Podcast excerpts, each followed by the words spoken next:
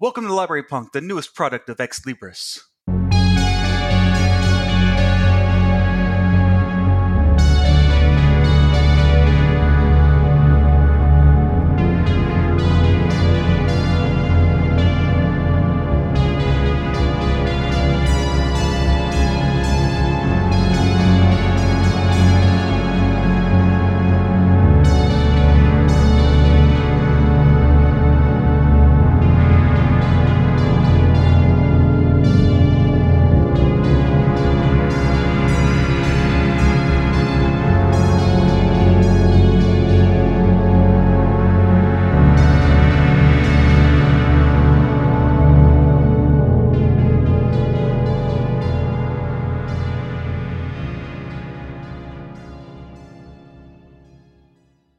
My name is Justin. I'm a Scholarly Communications librarian. My pronouns are he and him. Oh, I guess I have to go now because Sadie's not in yet. Um, I'm Jay. Um, I am a academic metadata librarian and now member at large on my union's executive board. Yay! Um, and my pronouns are he, him. I'm Carrie. I'm a health sciences librarian, and my pronouns are she, her. Hi, everyone. My name is Fobazi Ettarh. Um, I am not currently working in a library, but I am still consider myself a librarian, an independent consultant, scholar, and educator. And my pronouns are she, her, hers. Welcome. So, this week we are joined by Fobazi Ettarh, uh, who coined the term vocational awe, which is very exciting to have you here, and we're really happy that you're here. And you were talking the other day on Twitter how you you don't really get the chance to talk about like the religious and specifically Christian undertones that go into vocational awe. And so, as someone who's both a religion head and always obsessed with labor, uh, I wanted to jump on that opportunity and invite you on to talk about it. So, first, could you kind of give us a quick explanation of, uh, of vocational awe and how maybe your thoughts of it have stayed the same or changed over time? Yeah. Thank you for having me on the podcast. As I mentioned in the tweet, I really don't get this chance often, and I'm a pastor's kid. So, talking about religion and how it intersects with other systems is totally my jam as well. Um, and so when we're talking about vocational awe, the it describes the set of ideas, values, and assumptions that librarians have about themselves and the profession that result in notions that libraries as institutions are inherently good and sacred and therefore beyond critique. When it comes to how my feelings about it have changed, currently I'm really interested in the ways that gender, but also class, play a role in vocational awe. Um, when we're, t- you know, I started talking about it in regards to librarianship, which is a majority female field. But as I've been talking to my wife, who, who has ties to the technical sector. Um, she worked at Microsoft as a researcher for two years in the social media collective. Throughout our conversations there, and Microsoft, like most tech companies, are definitely a heavily male field. There's still some aspects of vocational awe that play out there. And so it's really interesting to see how it manifests when you don't have things like motherhood and service tied directly to your occupation. Uh, and, you know, on the other hand, when usually when I'm talking about vocational awe, again, I'm talking about librarianship, social work, K 12 education, fields that are notoriously underpaid.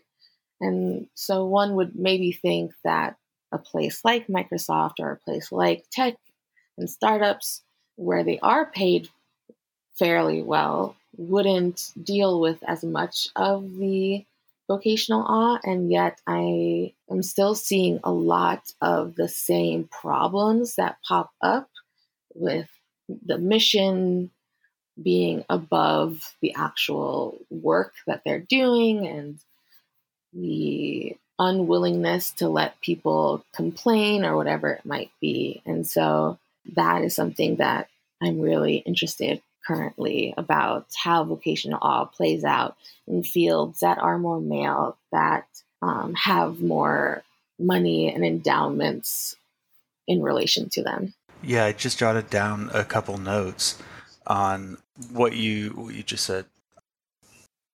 The language we use for work all the time is very religious. So things like the mission of the organization or uh, your calling to a field, and that's especially strong for for female dominated fields like teaching and social work. Like you've got to be called to the field, even if you're not particularly religious. People still use that that language, and I don't think they realize how that's not like a hangover from older language. It's it's the way very religious people talk now still. So yeah, that's really interesting. I also jotted down some notes about liberal communism, techno utopianism. Maybe those would be some areas to make some some comparisons for the ideology part. The, the notes are pretty uh, structured out if we want to just follow them. But I was kind of wondering more basically what got you thinking about vocational awe and religion in general? Like, just what was going through your mind when you wrote that tweet? Yeah. So, as I mentioned earlier, I'm pastor's kid.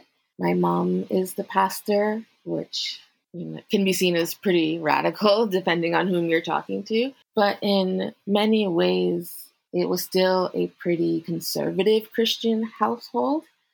And so things like being called towards service or being called to a vocation is something that wasn't new to me. It was always something that was talked about growing up. It was always something that, you know, we would have to be on the lookout for, as it were.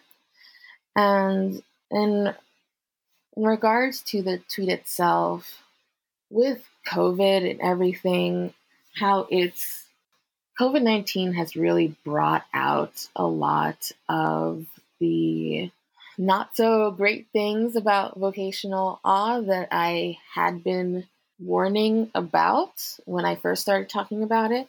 When I first started talking about it, it was in relation to Chera Kowalski and the rise of giving Narcan or Naloxone to those who have addiction problems. And the idea was that the idea then was that, you know, if you truly wanted to help the community, if you truly wanted to be the sort of ideal librarian, then you wouldn't hesitate at giving Narcan to your patrons. It's just another service like story time, like book advisory, whatever it might be. And so my my concerns when we were talking about Narcan was that if you ask patrons to come to the library specifically for Narcan or ask the library workers to be trained in giving this out, we're putting yet another burden upon ourselves in terms of overwork and job creep. And, you know, as I said then, the library shouldn't be sort of a catch all for underfunded or unfunded social services in the community. Rather, we should be working with others in the community. And the biggest critique I got then, because I said, if you're asking people to save lives, you're going like the other extreme isn't that extreme then to ask people to give their own lives for the library and the public good. And you know that was seen as over the top completely ridiculous. And then covid-19 happened and you know this is definitely not something i wanted to be right about. Like you know saying I told you so was never my intention. But unfortunately, we're seeing now that we're almost two years, two full years into the pandemic, that library workers all over the country are being asked to give their lives up for the greater good, whether that's the fact that it took the governor shutting, like in New Jersey, where I'm originally from, Governor Murphy literally having to specify libraries, including those on college campuses, in order for the libraries around me to shut down, or the fact that it, libraries are opening up or never closed and allowing people who are unmasked, who are unprotected, to use all of the library resources as if the library workers themselves are expendable. One of the biggest cases, of course, being Chicago Public Library, where a series of ProPublica articles had to come out and a lot of adv- advocating in order for Chicago Public to close as well. And so now that you know, it's not necessarily an extreme position to say that libraries are asking for our lives to be given to the greater good, the institution of librarianship. When we talk about masks in particular and people who don't want a mask, people who don't want the vaccine, one of the largest demographics of those people are evangelicals are those who are conservative and also Christian.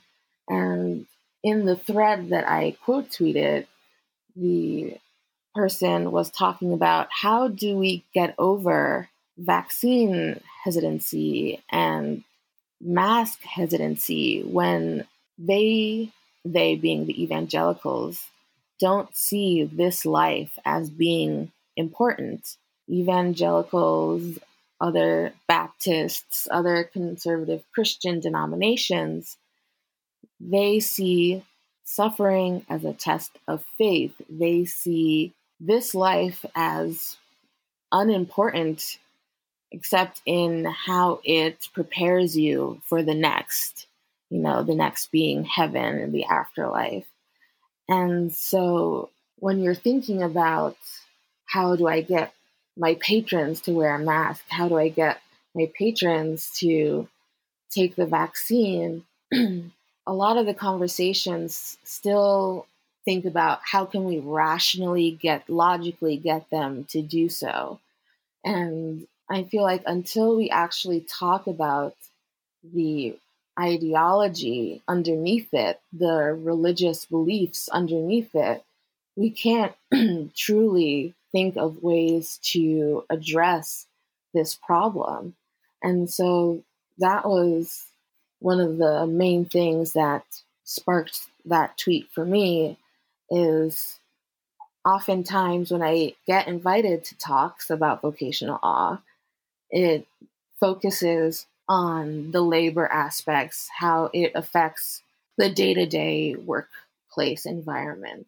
And that's super important, of course. Like, I never want to not be talking about that.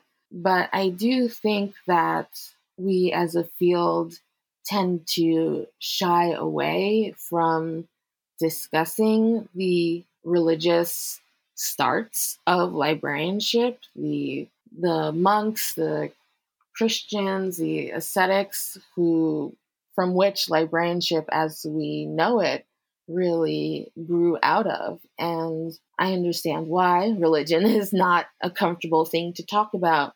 But I think that it can really help us as a field to, again, get at some of these reasons of defensiveness, reasons for the sometimes vitriol that is like thrust at people who want to work for better working conditions, for more of a work life balance.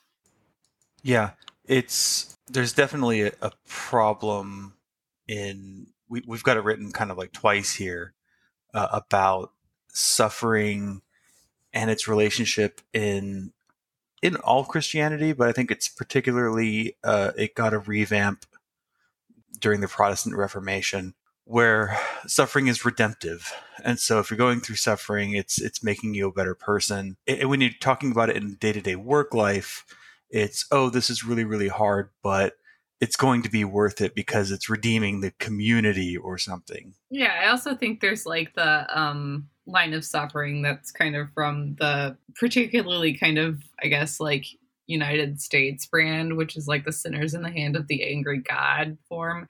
And I'm really glad that they're like we're able to talk. I have so much to like add to this too because I remember Fobazi when like you first either you gave a talk about this that I attended or I, you I read about it in the first piece you published about this, but you mentioned about it specifically as being inspired by like callings to clergy and things like that. And that's definitely something that like I very much connected to from my own upbringing from these like concepts of calling from growing up in like a Protestant denomination. My dad's a church janitor and like at one point worked three church janitor jobs. So like I very much like to him it's like a calling on some level. So I it's something that I'm very much like fascinated with and um tethered up in in a lot of ways and how that's like informed my own professional journey and like trying to untether from vocational awe to some extent because I think that like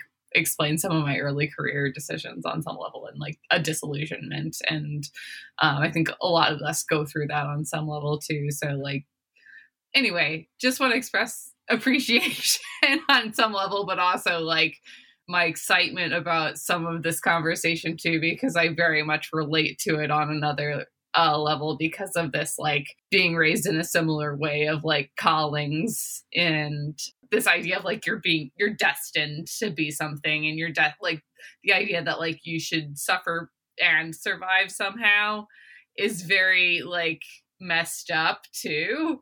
And it's very difficult to deal with and having to explain to people that you also suffer and survive is always a little difficult kind of economically speaking because like I have a master's degree but like the suffer survive is really the dynamic that I think I focus a lot on. Yeah, and the whole point about suffering being like a focus and being redemptive, it also so I grew up my parents weren't particularly religious in any serious way, but I got really into like evangelicalism uh, as a kid, even through like halfway through high school.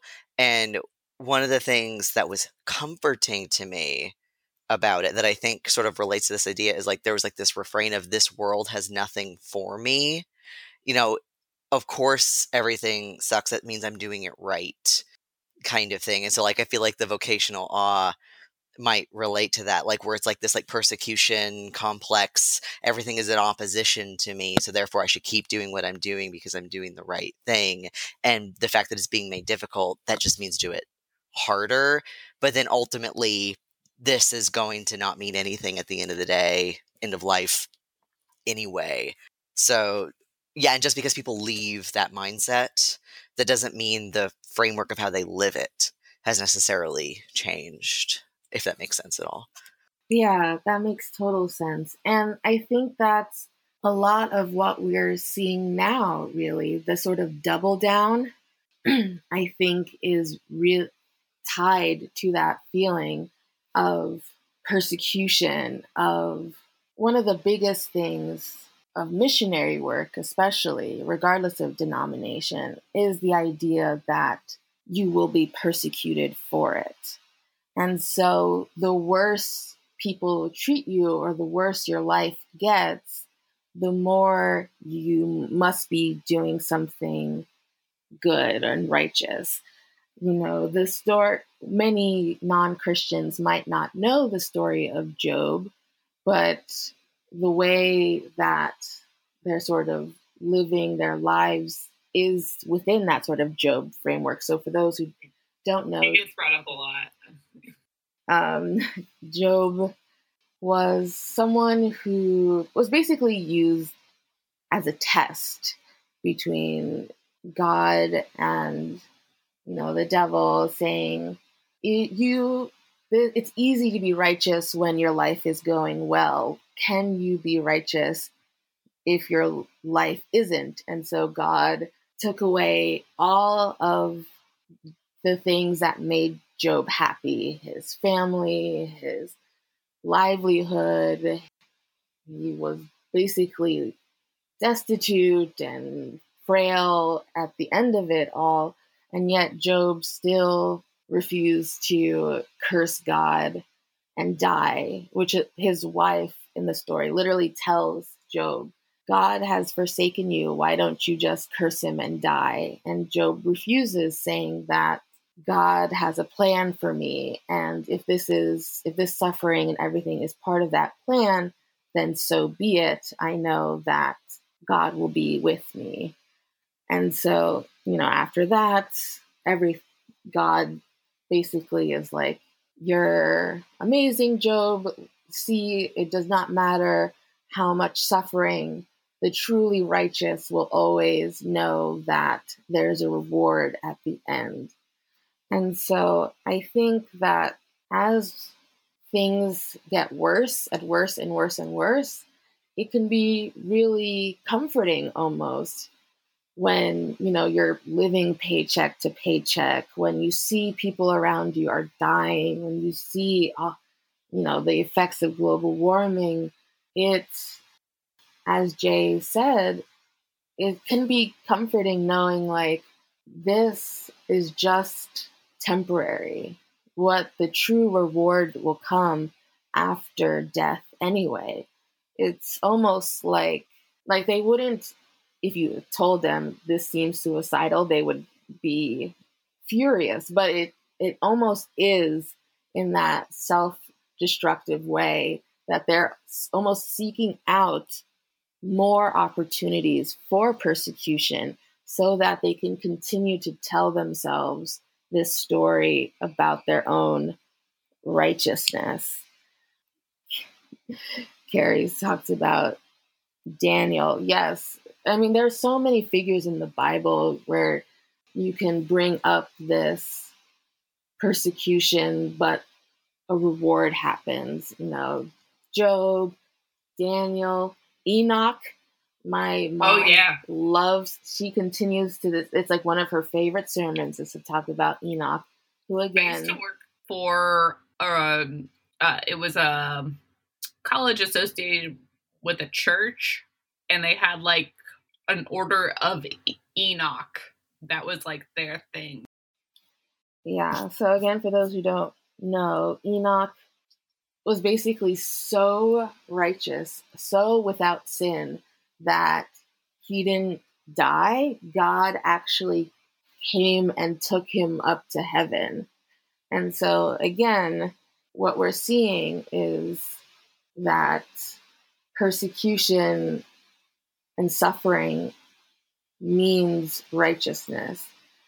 And so when it comes to America specifically and how this relates to labor, the Puritans were the ones who came and colonized, right? They they were fleeing England because they their sect of Puritanism was so radical that so extreme that England did not want any part of that. And so they came and they colonized America and their belief again was this very was based on this very extreme Calvinist framework where again like the phrase idle hands make the devil's workshop it was the belief that if you weren't working at all times that you were being unrighteous. And so again even though you know hundreds of years later we're not living like the puritans did a lot of that rhetoric a lot of that framework was tied into the ways in which we built our work ethic. You know again the same with the evangelicals that you have to work hard and constantly be doing things according to the will of God, according to that calling, as well as, you know, evangelicals, they tend to have the, the three major precepts, which is chastity, which is pretty self explanatory and is definitely explaining the decisions regarding Roe v. Wade. So that's a whole other podcast. Poverty or perfect charity, which again, the idea that wealth is almost something to avoid. And don't tell Joel Osteen that. Uh, well, the prosperity myth is, again, its own situation. But I mean, like most ideologies, right, there's a in many inherent contradictions in it. The idea that poverty is something you should be striving for, in that, you know, like the monks did again, where everything around you should just be going towards God. But on the other hand, you have the prosperity myth, which bolsters the Joel Osteens of the world, which says that they deserve their riches because they are so righteous. And so there's, again, what do you do when we're talking about labor? And that's the framework that we are trying to work against. Because the third precept is obedience to God's word, to the authority figure, you know, whether it be God himself or those who are sort of stand ins for God, your boss, your father, your church leader, whomever it might be, the combination of obedience above all to these words, as well as a shunning of desire for wealth, is a lot of what brings up this defensiveness when you do talk about things like work life balance or even work life separation. Yeah, I um it comes in many levels because like I mentioned earlier the the community aspect of suffering is is salvific, you know, if we in mass are uh, suffering for our communities, but it comes down to the individual level as well where I remember talking with someone who clearly had very bad untreated PTSD and uh, was like, you know, shaking all the time. Like it was obvious because I have, you know, a similar situation.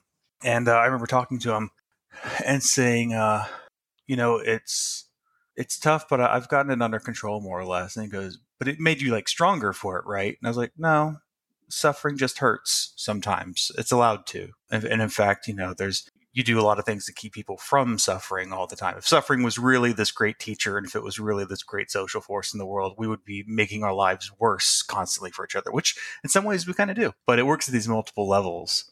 And so that was what I wanted to to bring back. Once you once you combine that with sort of like the internalized capitalism, I think you get a really a really difficult bundle of ideology to undo individually. And so with with that in mind, I want to move on to the, the next question, which is how do you see how are some ways of of vocational awe present in the library job searching and hiring process? Where do you see it?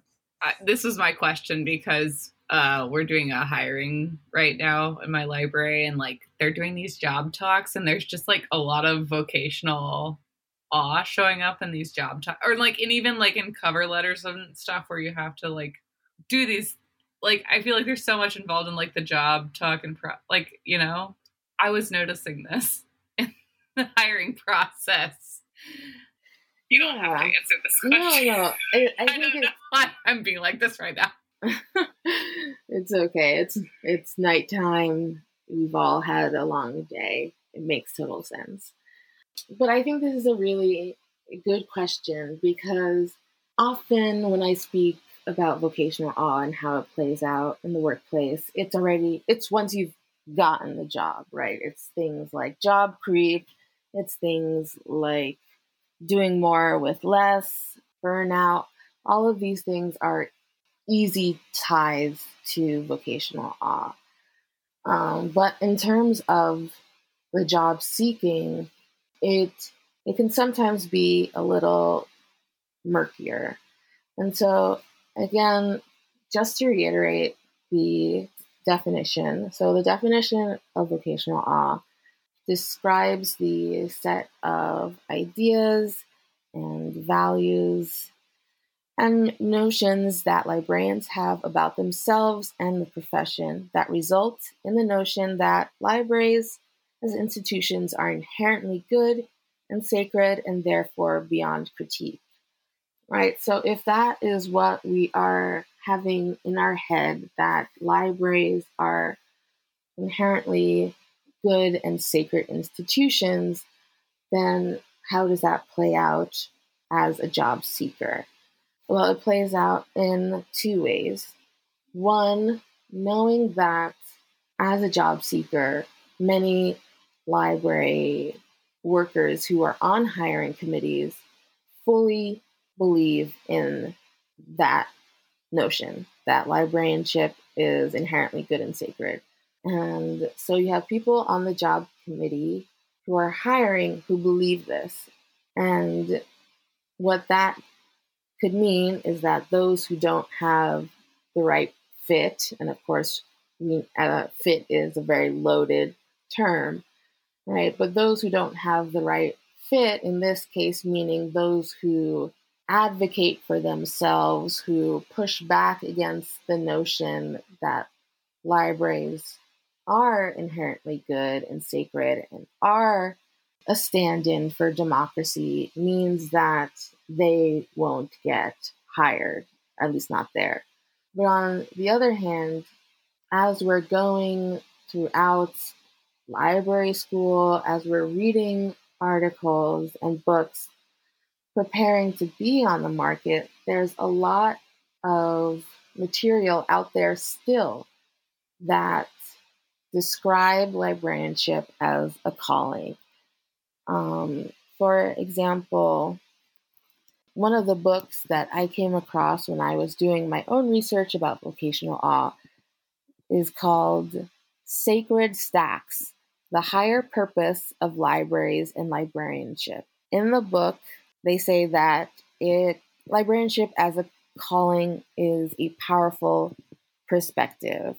They consider the higher purposes of libraries and librarians and say the reason that one should be called to librarianship is because, like our sacred roots, those being the monks and the ascetics and the theologians, we promote community, we uplift society, we bestow immortality, at least in as much as books and knowledge can bestow immortality.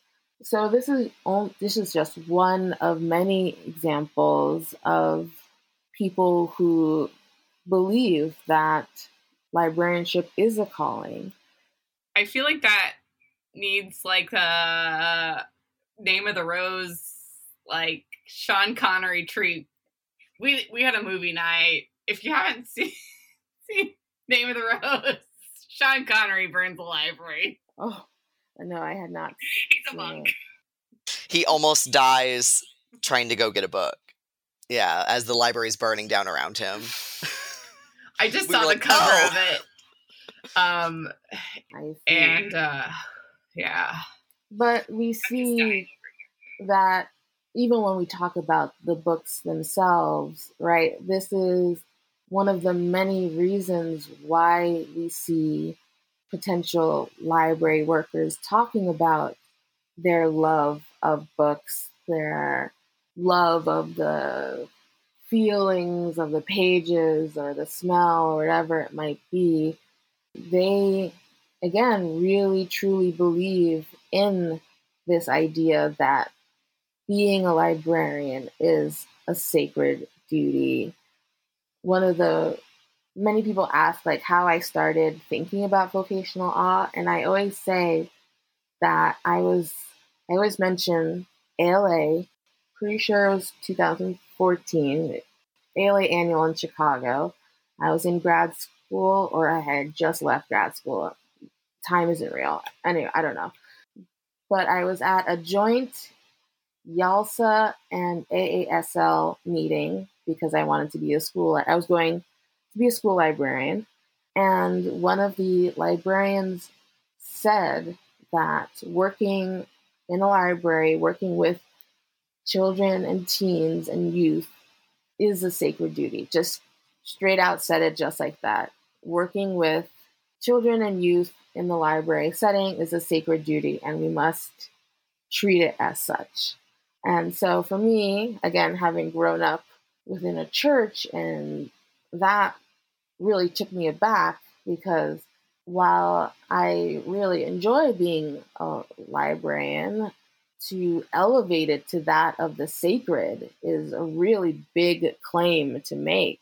And it seemed like everywhere I was looking, other people were describing their job, describing their positions as being a part of this greater good, a part of this calling of librarianship. And it was just disconcerting to say the least to hear the same language that we use to talk about God and religion in talking about our profession. Yeah, it's it's a really interesting dynamic because it, it really is not like on the same level, like even cosmic like cosmically it's not on the same level. Um which is I think maybe oh Sadie's here. I think. Yeah, my internet just gave out earlier, so sorry to interrupt you mid thought, Carrie. Or like, uh, please interrupt.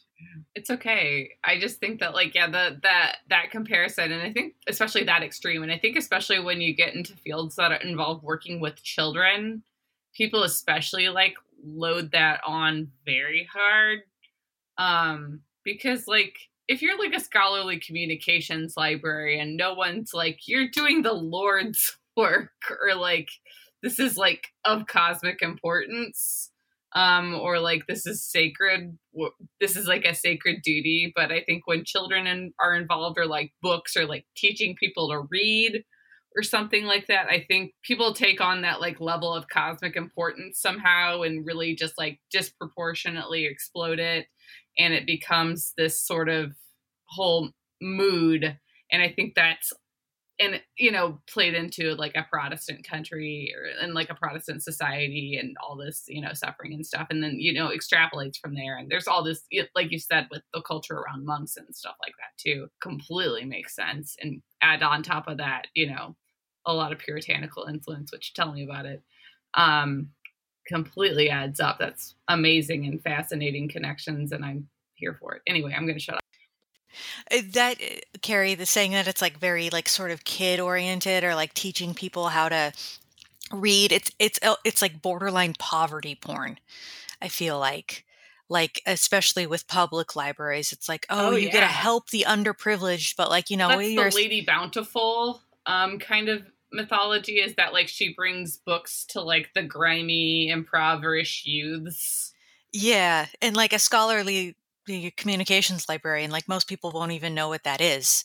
So like how can you extrapolate that to, you know, poverty and that kind of thing? Yeah. But I think again, when we talk about any faith or any religion or ideology. There are different parts of it. And so when you're talking about your school librarians, your public librarians, those who are working with the children and youth, you definitely play have to incorporate the the cult of the American child, the Ameri- white American child. It is definitely a large part of what we're seeing, especially amongst the evangelical uh, denominations, amongst the conservative Christian denominations, is how can we best help this, again, white American child? When we are talking about the academic librarians, we're talking more about religion in regard to books being the sacrament.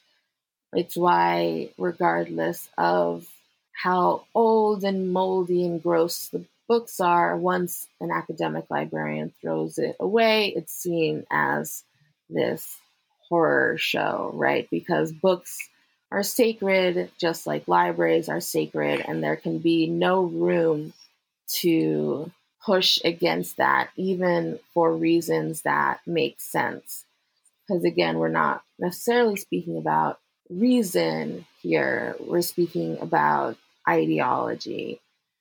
Um, and so, even when we're talking about archives, right, um, the way that vocational awe plays out for the archivists, for archival workers, is that idea that we we are maintaining history, that we are the keepers of the sacred knowledge.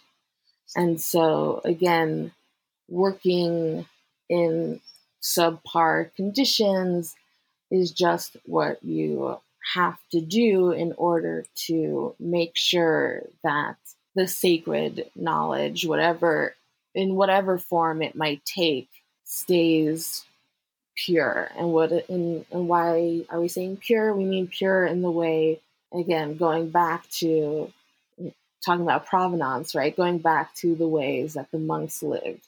They lived. They did a vow of poverty. They often did a vow of silence, even to demonstrate that they, you as a person, you as an individual, that's not what is important. It is the knowledge you carry, it is the knowledge you disseminate that is the important thing. And so when the knowledge you're sharing is seen as more important than you as the knowledge worker, that's how we end up in, again, these places like vastly being underpaid, vastly being undersupported. It's seen as almost what comes with the job. Uh, and the last thing I'll say before I hand it over to Jay is that when I, I switched from school librarianship to academic librarianship. I was I worked in a middle school and in a high school, and my very first library job was the resident librarianship at Temple. And I remember when there was a discussion about hiring um, that took place at an all staff meeting, and one of the upper management she said I don't even I don't understand why anyone would negotiate anyway. It's a privilege to work in the library. Libraries are what holds up democracy.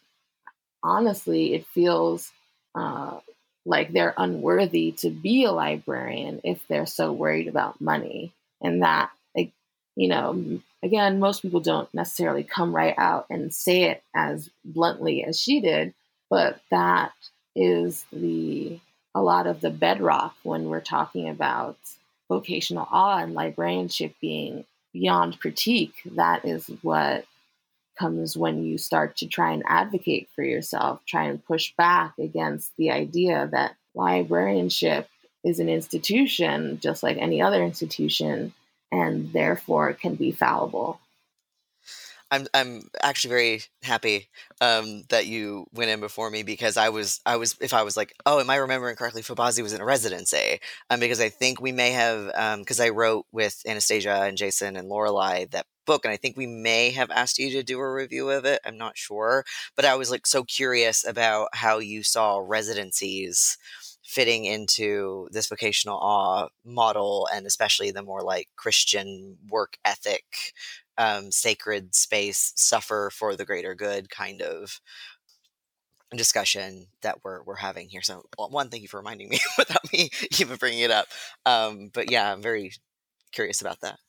Yes, I think Anna did ask me to do a review, but I think I was like maybe in the hospital at the time, so I, I yeah that. That's a good reason not to. so I, I told them uh, next time around. Um, but yes, when it comes to residencies, it's very complicated, my feelings about them in general, and it in regards to vocational awe. So, again, for those who may not know, um, residencies tend to be one to three year programs that are uh, term limited. They usually do not become a permanent line. You, they just replace you with another resident. And in many cases are used as a way to bolster uh, diversity in whatever way that they are defining diversity in librarianship. And so when it comes to vocational awe and precarity in labor, because I mean, residencies are definitely like other term limited positions precarious. I think that they, they being the residents, have in some ways even more pressure to drink the Kool-Aid, and I mean that in that in the in the literal way, to drink the Kool-Aid, to suffer a, a sort of death of your own will, your own life, like your own beliefs, to serve again the greater good of the library, the greater good of the community, of democracy, whatever it is that librarianship is a stand in for. Because they often are people of color, the pushback against critiquing libraries is even stronger because they are not in a position of power in the way that other library workers might be, but also the idea that you're temporary. It, it in some ways it boils down to the most cleanest way that vocational awe plays out. The the library will live on. You are just here as a blip. You may change something, but probably not because the library is without critique. And you may not, but either way, you will be replaced with someone who is just as passionate to be here, just as desperate to be within an institution that is at the very least paying full time. And so going back to that Taylorism model, Taylorism was the idea that we're all sort of cogs in the machine. It the machine being a very literal machine where we're talking about assembly lines. But in librarianship, when we're talking when I talk about Taylorism, the the metric isn't effectiveness at you know putting the cogs in the right place. The metric is passion. How passionate are you about the values of librarianship? How passionate are you about the idea ideals of librarianship democracy and access to all and intellectual freedom and academic freedom and all of these different ethics that we have created as the core of librarianship, if you can say the right things, if you can believe the right things, then maybe we will let you, maybe we'll give you a recommendation. And if you don't, we will very quickly label you in a troublemaker or label you all of these loaded terms that basically mean that you're not passionate enough about drinking the Kool Aid, that you're not passionate enough about putting the library above all of your needs. Yeah, as you were talking about residencies, it reminded me of uh, a hiring practice that's been reported on in Amazon, which is that no one stays longer than three years. And that's so that you don't have time to, to organize and you don't have time to build institutional powers. And so if we were to to conceptualize some of our our residencies that way in terms of your even if you get a full-time position you're not getting it at the same institution because i'm trying to, to guide us toward the end i'm trying to think of like something action oriented in terms of what are what do we do because we've talked about all the different ways that this christian thinking about uh, suffering and sacrifice have just permeated so many different individual cultural community levels. So I think going forward, I'm going to start thinking about residencies more like that uh, that three year policy at Amazon. Well, and especially because of the type of people that residencies, you know, are targeting, because they're supposed to be, you know, diverse in some way, shape, or form it's specifically limiting the power of people within institutions who historically have not had power within institutions as well. So it's limiting their ability to gain power within institutions on a very systemic level. Yeah, even if it's not keeping them from organizing, it's keeping them from, you know, being the senior librarian who's been there for 10 years, which is a form of institutional power. It's pretty important. So I guess we can go into the closing question. I don't want to keep everyone too long. Yeah, we've pretty much covered everything. we've covered an hour. We always try and look forward to the future. What can people do? And I genuinely am not sure if unionization is sufficient to to help people compartmentalize their work life balance and and say, you know, it, it I don't know if it's really going to stop people from saying, well, it's still a privilege to work in the library. Um, plus, we're union, people people say it in that way, which I always find kind of weird. Um, it's like, yeah, good. That should be the norm. So, I mean, does is unionization the most effective political strategy for for dealing with vocational awe, or is it going to be something different? And I just want to get your thoughts. Or the ideology of vocational awe. I mean, they don't even let us strike, so. yeah, I think that one of the one of the biggest ways that I believe change can occur is learning who the enemy is or what the enemy is.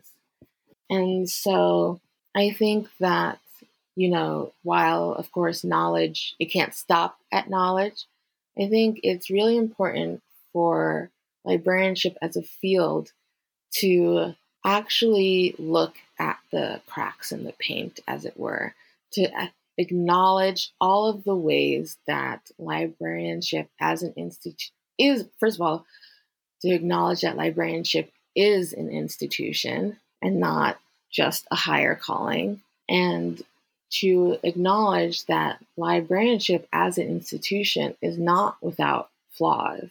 It's very easy to think about other institutions having flaws. You know, when we when there are discussions about the justice system, you know, most people aren't saying, I mean, there are definitely like 46% of the population, but like, you know, when in general we're talking about the justice system, we, uh, as a people, understand that the ideals of the justice system don't match the reality of the justice system when we're talking about the institution of law and order, right? When we're talking about the police, the ideals of protect and serve are very different from the realities of policing. And so, why is it that we can look at other institutions and understand that, yes, they have ideals, and those ideals would be great,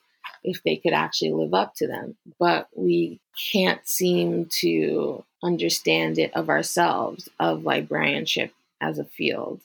I think that that would be a really big step in thinking about the work that needs to be done in terms of advocacy. Oftentimes, when ALA puts something else problematic out, right, we sort of joke and laugh and we're like, yeah, because it's the American Library Association, not the American Librarian Association, right? We understand that ALA is thinking about the buildings and not about the people, even though without the people, there wouldn't be all of the great things that we talk about when we talk about librarianship. So I think that even on that level, to sh- if ALA could shift from library to librarian and start to, as an organization, you know, it is the like the oldest professional organization in America, to think about okay, instead of the buildings, now we're thinking about the people. How can we, as an organization, as a field, start to put out research, put out materials that best help with advocating for the library workers within the buildings or virtually, you know, it, since COVID, I think that that would be a real meaningful step towards progress because right now our right now we're stuck in the affirmation trap which is basically the idea that labor is locked into the position of affirming its own exploitation under the guise of survival right? So a lot when we're talking about ala when we're talking about the buildings when you're talking to administration in general right that's usually the biggest pushback it's like funding we need funding we need if we don't do all of these things, the do more with less, the job creep, whatever it might be, we will not survive as a field. And so we're being forced to affirm our own exploitation in order to try and survive. We're seeing this in not, you know, all over the place with this idea that accountability and quantifying is the most important way to survive as a field, as an organization, as an institution.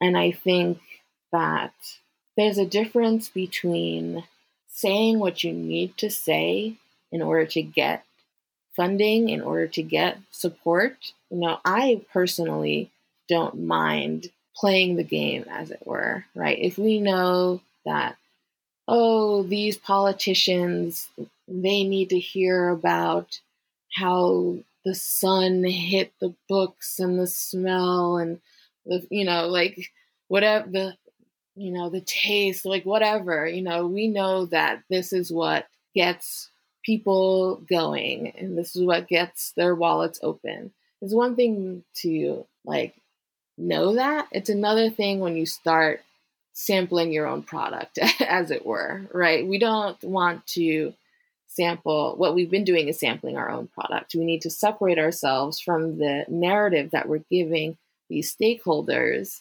and make sure that we're using it not to continue to perpetuate harm, but in a way that gives our workers support, in a way that gives our workers the ability to advocate for themselves. And, you know, unionization, the thing about what makes unions so powerful is collective power, right? And so you don't necessarily need to be within the actual name of a union. You know, you don't need to be at AAUP or, you know, whatever the union is, though if you have one, obviously it's good to be a part of. If the structure is already there in place for advocacy, it's always good to try and make that organization stronger. But even if you're in a right to work state or in an institution where your dean or whomever, again, really believes in vocational awe, really believes that libraries are a stand in for democracy, it's a lot harder to punish an entire organization than it is to punish one or two people. And so, working together and pushing for advocacy is the way that we start to move the field forward.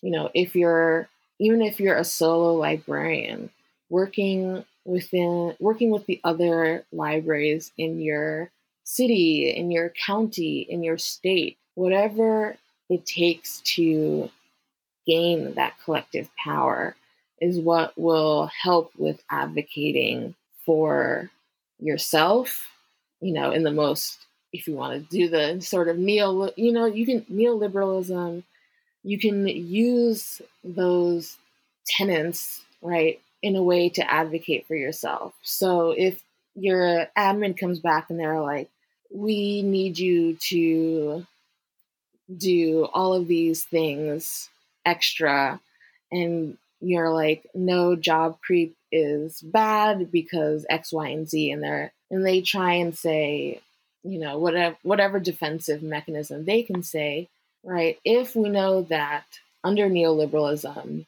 productivity is the most important thing, then using that language to advocate for yourself is something that I believe that we should all be doing. You're not the best librarian you can be if you're overworked. You're not the best librarian you can be if you're tired and burnt out and sick. And so saying, you know, X, Y, and Z's studies show that not answering your emails on the weekends boost productivity amongst workers by 20%.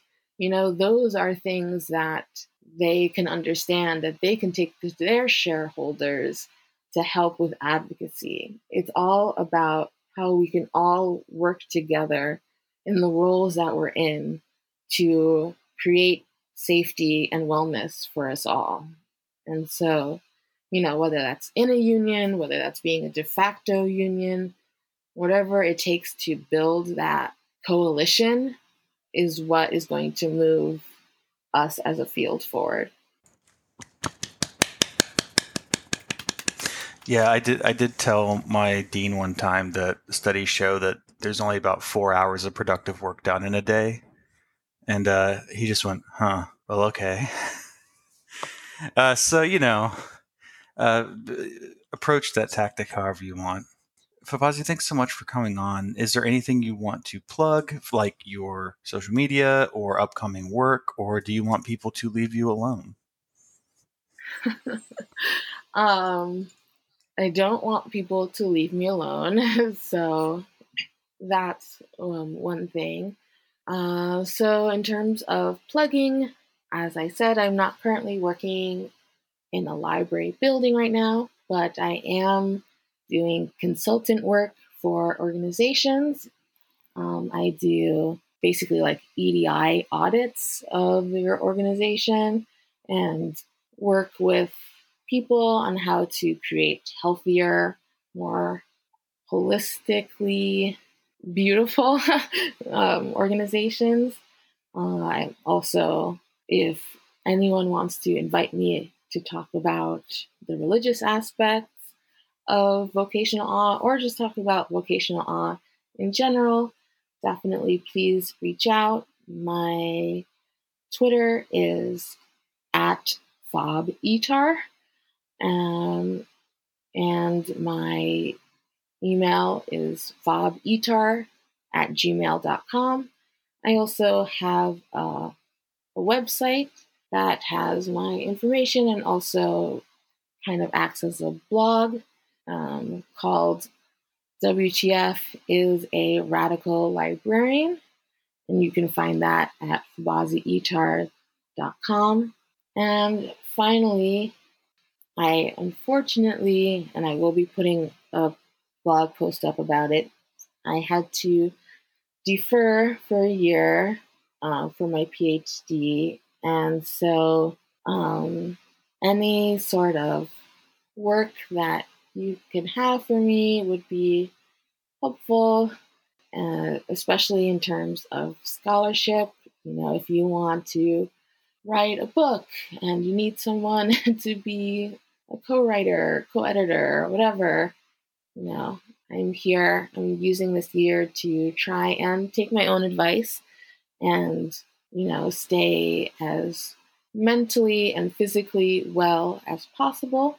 And so I think that it's important, you know, to it can be hard even for me. I'm a workaholic. It's it's hard for me not to want to fill my schedule with every single thing. I wonder thing. where that came from. uh, yeah. Uh, I, you know, having my mom's not only a pastor, she's also, both my parents are Nigerian. And so being an immigrant's kid, it just it really is a lot in terms of wanting to be productive at every single moment of the day. But yes, I I think that one of the biggest things that I get in terms of vocational awe, people pushing back, it's like, are you saying you can't love your job? Or are you saying that, you know, we should all just quit and become hermits in the forest? And, you know, my answer is always I mean, if you want to become a hermit in the forest, this seems like a good time for it. There's nothing really. I do it twice a year. It's great. You know, but if the problem with vocational awe is not loving your job. You can love your job no matter what it is. The problem is when we make loving your job a requirement of advancement, of efficacy as a worker. And so, you know, maybe at the end of the day, what will best serve your burnout is switching careers or deferring, you know, your PhD program for a year. It definitely isn't easy, but you know, if we're really thinking about the religious ties here, right? Nothing worth doing is easy. Nothing worth doing will just fall into your lap. Things like self care and wellness, they're not just words used to sell you bullet journals and fancy teas. They're an actual practice. You have to work every day at it. And that's something I'm trying to do as well. And so I wish everyone the best on their journeys towards deconstructing vocational awe in whatever way that might be to them. Well, that's great. Awesome. I think that cover. Yeah. That's such a good time. That's such a good wrap up too. You just like put a bow Mhm. on it. Like, did you were you like reading something? no, I just when you're again when you grow up and your mom and your dad and everyone you know make sermons out of like anything, you can pretty much talk about just like- anything. Ready to sermon. pretty much. Like my mom can take you know, not wanting to eat beans and make it a whole sermon. So it, it's just it's just my own sort of it, again lots of practice your DNA. yeah Does your mom have like a good like preaching voice? yes yes Nice. she does which again is scary when sh when you're young and she's like telling you to clean your room Just get that boom in it. yes yes she can really project but yeah denomination? So a little complicated because again, Nigerian, not denominations in the way that like we have denominations here, but I consider myself a Presbyterian. Okay, yeah, that's um I grew up Disciples of Christ, which is like a Presbyterian offshoot. hmm Yeah. So similar kind of practices. hmm Yeah. Okay. I hope everyone has a great night. You too. Thanks so much. Yeah, thanks Yeah. for being on. Good night.